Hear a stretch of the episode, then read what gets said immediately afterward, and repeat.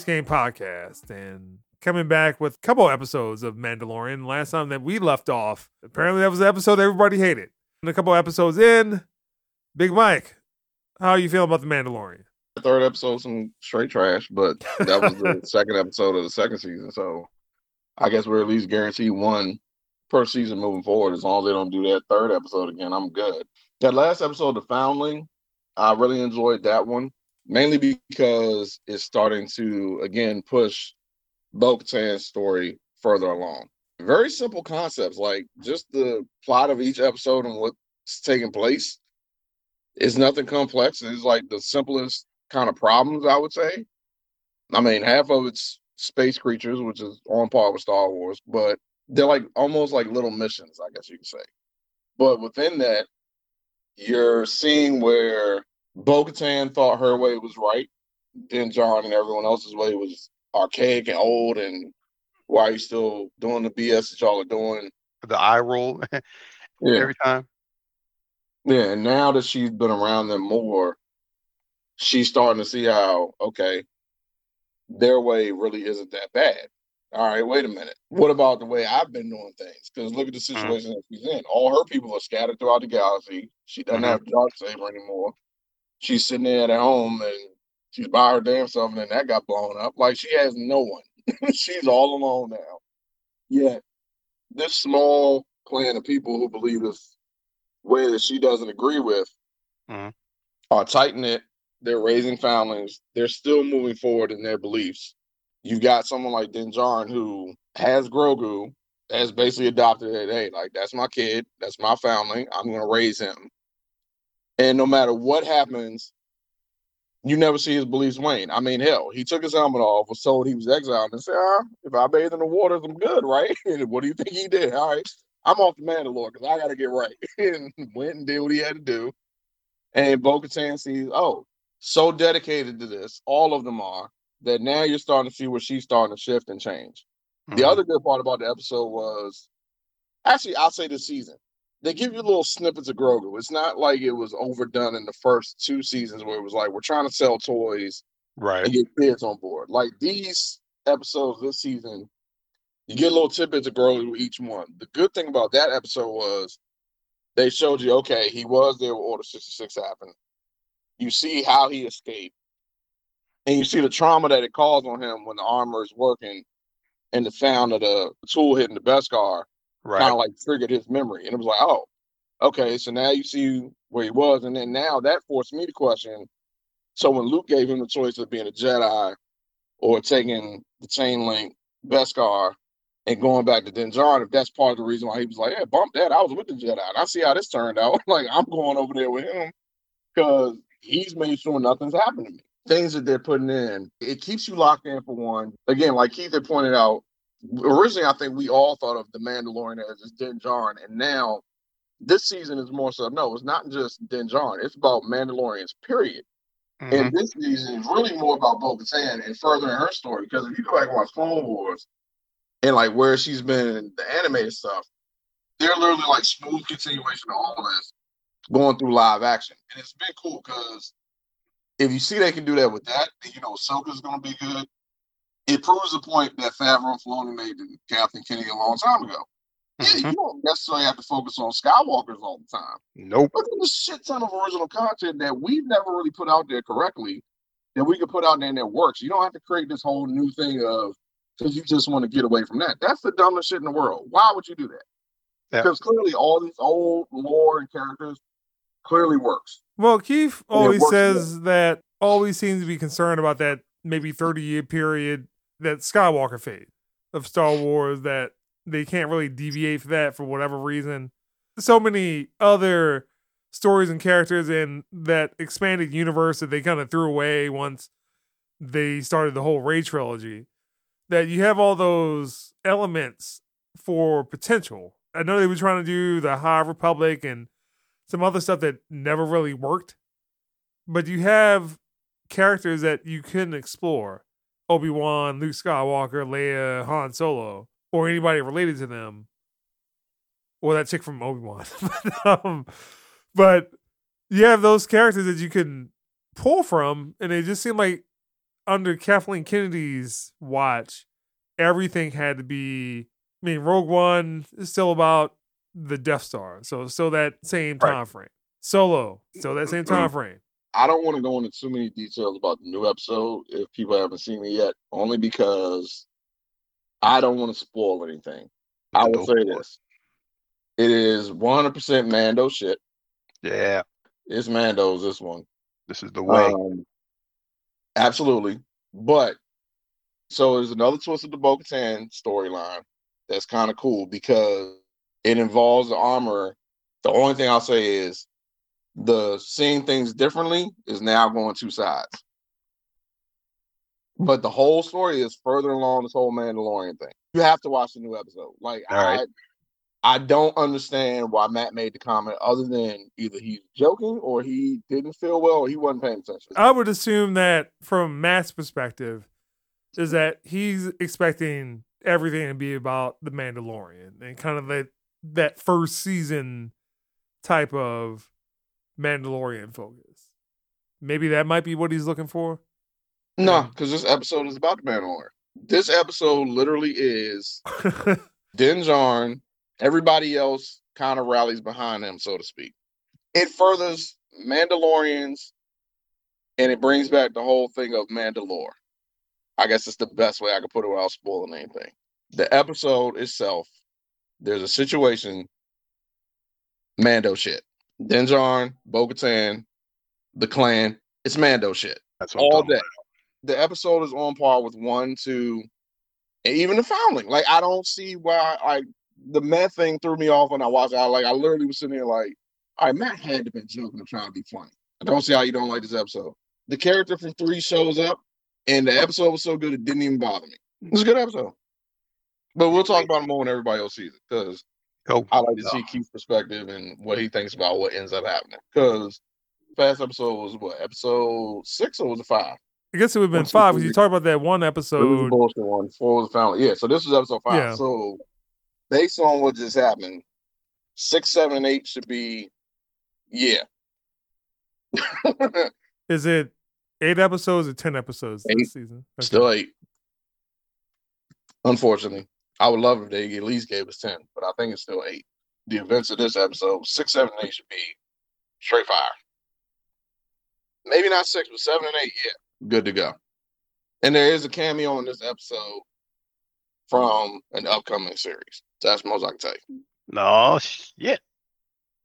All right, and that's definitely definitely check that shit out though. I gotta say the casting for Katee Sackhoff for Bo Katan, I think that's everything because she's got this way of quiet competence. Like you know, she will fuck shit up when she walks in the room. She's got this swagger that just like you can just tell even when she's got the helmet on, just like everybody is. But she can act through the armor and through the helmet extremely well her damn casting for this was like spot on. I don't think anybody else could have really done it justice. Not Well, at I guess one thing that I'm looking at right now, and this is not Star Wars related, is that I think Mike might have sent this out early in the week, but Marvel will be reducing its movie output. Yep. they're pushing everything back. Ant Man, that probably scared them off. It's like, yo, Well, people ain't buying this stuff any longer. I think it's partially that. I also think it goes back to Iger's back in place. Actually picked the right successor because Chapek didn't work out. But part of this was his fault. Part oh, of Iger. yeah, part of this was his fault. a lot of it is his fault. I mean, he Kennedy's in because of him. Like he saw what the fuck was going on with Star Wars. He saw what the fuck was happening with Marvel. Yeah, because he Like- left right before the pandemic. So at least that phase three, where they were pumping out a bunch of movies, that's really him. I mean, just from a Marvel perspective, it's starting to become tiring to have to watch everything, TV and or the movie side. I think I made a comment about there was a good balance when Agents of Shield was on. It didn't really tie too much into the movie stuff. They tried to occasionally. You just kind of had the movies as its own separate thing, and Agents of Shield was what it was. And then it was like, well, we just need to hit everybody over the head. Before, kind of in the group chat, that we're not here for Moon Knight as much as I like Oscar Isaac. We're not here for Moon Knight. Not here for She Hulk. We're here for Spider Man. We're here for Iron Man. We're here for Thor. We're here for the Hulk. We're here for Black Widow. Unfortunately, the movie was trash.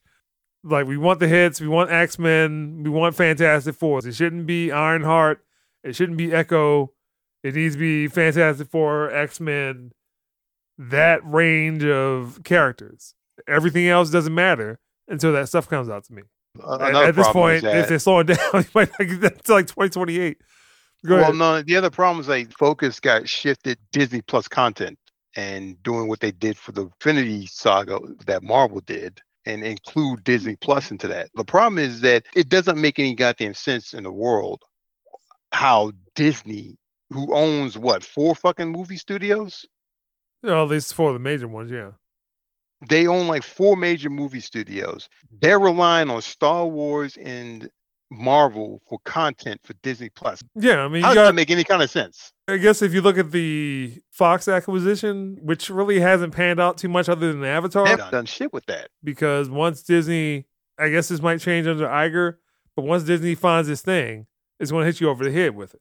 I mean, unfortunately, it was like the Marvel stuff was pulling in money, rode the wave, and it's like right now you kind of in a valley because you've flooded the market with the one thing that was interesting, and it's no longer interesting when you're sitting there trying to put characters nobody cares about in front of people obviously claiming some type of diversity angle and you're not developing those characters to where people can accept those characters just on their own, not without the gimmick first cross-eyed person with a unibrow.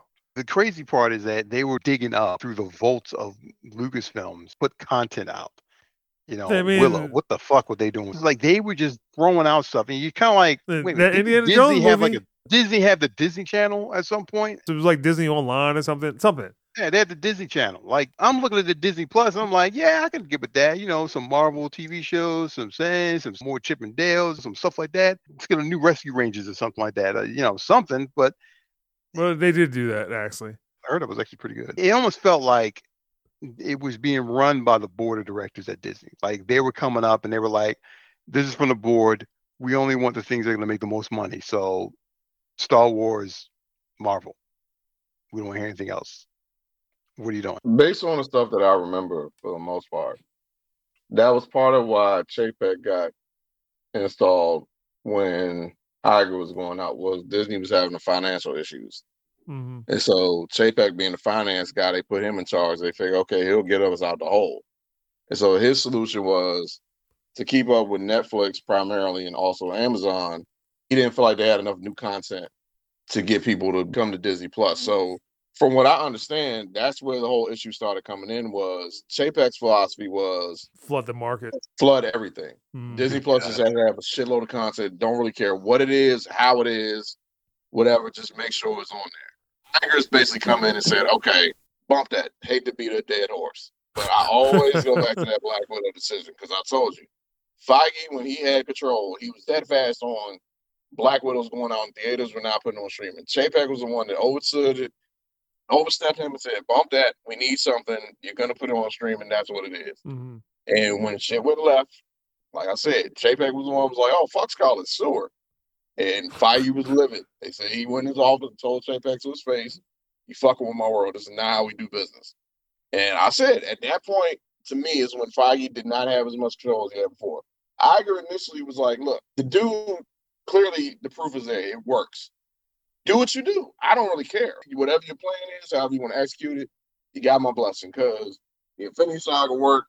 He accomplished things that nobody thought was possible, and it happened. So he stayed out the way. So now, I think what you're seeing now is Iger's back because clearly Chapek wasn't working out, Mhm. Yeah, And the dude Iger got fired now- while he was at a concert. and so now Iger's going. We have to get things with Marvel back to the way it was because that was successful. So he started firing people. Victoria Alonso, apparently, now that I'm reading more articles, Mhm. she was one of the main ones to champion the diversity, LGBTQ thing, because that's who she is. And she championed the fuck out of it. Oh, we gotta have this. The representation's gotta be there. Now, I'm not saying it's all her fault, but they're basically hitting her with as being the culprit for all the computer graphics people being overworked, Hmm. for having a shitty workplace. I've only read like a couple people that came out in defense of her, but basically everybody else remaining anonymous as usual. Yeah, she was fucking shit up. Well, I mean, when you're pumping out all these shows and the Marvel side or the Star Wars side, things like Black Widow, I mean, some of the effects in that movie are trash. And even if you had the time fix that, I mean, because they had time during the pandemic, but I mean, you're flooding everything and you, everything has to be a CGI fest of something CGI monster, CGI environment, just in general. I mean, again, whether it's Marvel, whether it is Star Wars, Disney proper, Disney just has too many studios at this point. That Fox acquisition was a bad acquisition, but was really done pumping content for Disney Plus. And then they haven't Mike done anything with. and then you look at that. Well, I mean, I guess they put out that new Mutants movie. Well, they had to put something out. This had been done like five years earlier. The we'd have been had our Fantastic. Uh, She would have played out a lot differently with uh I mean, That's again, the Blade movie is pretty indicative of the problems that Disney had. That movie was announced the same time as Thor: Love and Thunder, and like Loki and like all the TV stuff. Guess you might get it at this point. I mean, if they're So kind of slowing down with that. Was on late night with James Corden, and he brought up Blade because Mhm. apparently he just got cast in it. Yeah, I saw And something about that. I think he said him that. it, and he just said, "Yeah, he's read the script as it is so far. They're still working on it, but he said as far as he knows, you know, what I mean, it is gonna happen. He's not saying who he is yet. People are already screaming out names who they thought he was, and he didn't respond to anything. He's like, I mean, fuck, it's Marvel. I can't tell you nothing, but." Right now, everything's still green lit and it's going to happen. Like it's probably going to happen, but when is it going to come out?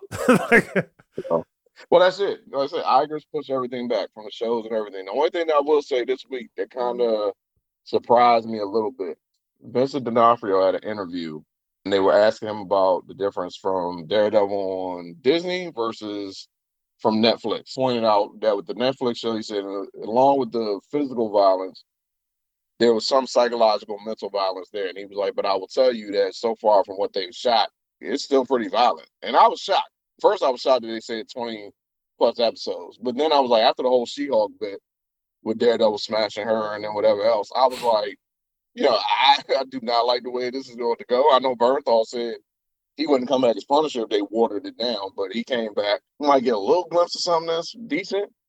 But when D'Onofrio came out and said what he said, I was really shocked. I even had to look at the calendar like, this is an April Fool's joke, but it wasn't April yet. So Well, I mean, Disney has to pivot because taking that safe route with a lot of movies and you're competing against movies that do that. So if you look at John Wick and The Punisher, if Disney doesn't take that route that John Wick does, or that The Punisher has already been doing with the Netflix shows, that will destroy The Punisher future use.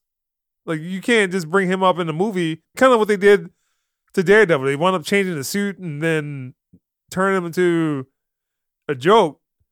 Already kind of ruined that character. So unless you pivot again and then you have this big tonal change, Daredevil being that Netflix level character again, it just seems like Disney has a couple of different problems. So one problem is that they just wound up putting people into a vacuum. So they wound up getting all the talent. Any show that's hot, they want those people. So it was the Game of Thrones people for Star Wars and Marvel at some point. So they had to get those. They had to get the directors. You bring the directors on board. They're stuck in development for like two years before the movie comes out. Then they already planned another sequel. So those directors are already taken out of the mix. You don't get other movies that should be naturally developed. The other problem is just that the content side of things that they weren't necessarily putting out the best things that should be focused on. I mean, again, I talk about Moon Knight. I am an Oscar Isaac fanboy. Why is he even in that?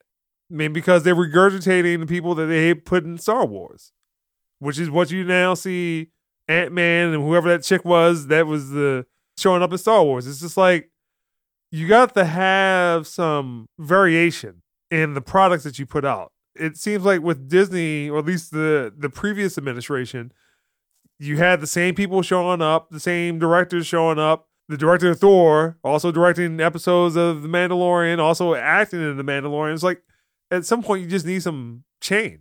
Was it Rina Sawayama, the girl from John Wick Four? Apparently, she's going to be electric now. I guess they're Oh, not going forward with jeez. Lodi Young, All right. Wait, who is it? Koji's daughter in uh, John Wick Four. I mean, it just seemed like again they're just going with Um, what's hot. It, That'd be all right. it just seemed like they're going with what's hot and whoever's popular at the moment. And everything right now, from what I'm understanding, so Captain America shooting now. At least that and Thunderbolts both deal with some aspect of that. So it sounds like Feige's starting to build towards finally getting the X Men. And it might also partially be done because you got Deadpool 3 and Hugh Jackman's back. So I guess there's some explanation to the MCU of what adamantium is or how it exists. I don't know. But those are the only like real signs. I know Fantastic Four, like I said, they were supposed to be announcing the cast coming up because it's supposed to start shooting. I want to say by the end of the year.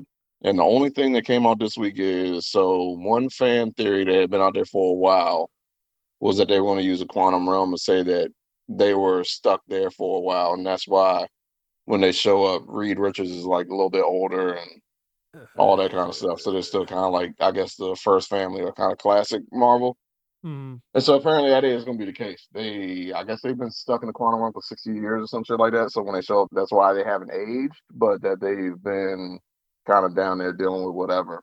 And then they come back. So Yeah, I mean, again, none of this matters until X Men and Fantastic Four show up. One thing that doesn't help, at least on the X Men side, you had good X Men movies, and you had good X Men movies up until recently. Logan was pretty good, and at least one or two of those X Men First Class movies were good. X Men Apocalypse trash. Also, sorry Oscar Isaac for a hot moment. That's the only thing that will work against implementing the X Men. So unless you're getting the same somewhat characters of X Men, like maybe focusing on other X Men that aren't kind of the classic ones, it's gonna be a little difficult. I mean, the Fantastic I mean, Four I- stuff, they've already tried that twice. And again, Tim Story, I appreciate his direction and at least him trying to do something differently. First Fantastic Four movie, I can tolerate that. The second one, maybe not so much, but Silver Surfer on screen. if they keep it simple, like my biggest worry with the X Men is that a lot of people lose sight of how what makes the X Men work. The X Men are not one for one representation of every minority group. They're a metaphor who don't feel like they're part. They encompass all that, and you easily see yourself in that. The problem is, is I worry when they bring the X Men in, they're gonna do the thing of like, okay, we got to make this guy gay. Well, I was watching gotta- a comedian and he was talking about Superman. It's like they've been turning Superman gay, but why don't they turn Superman fat?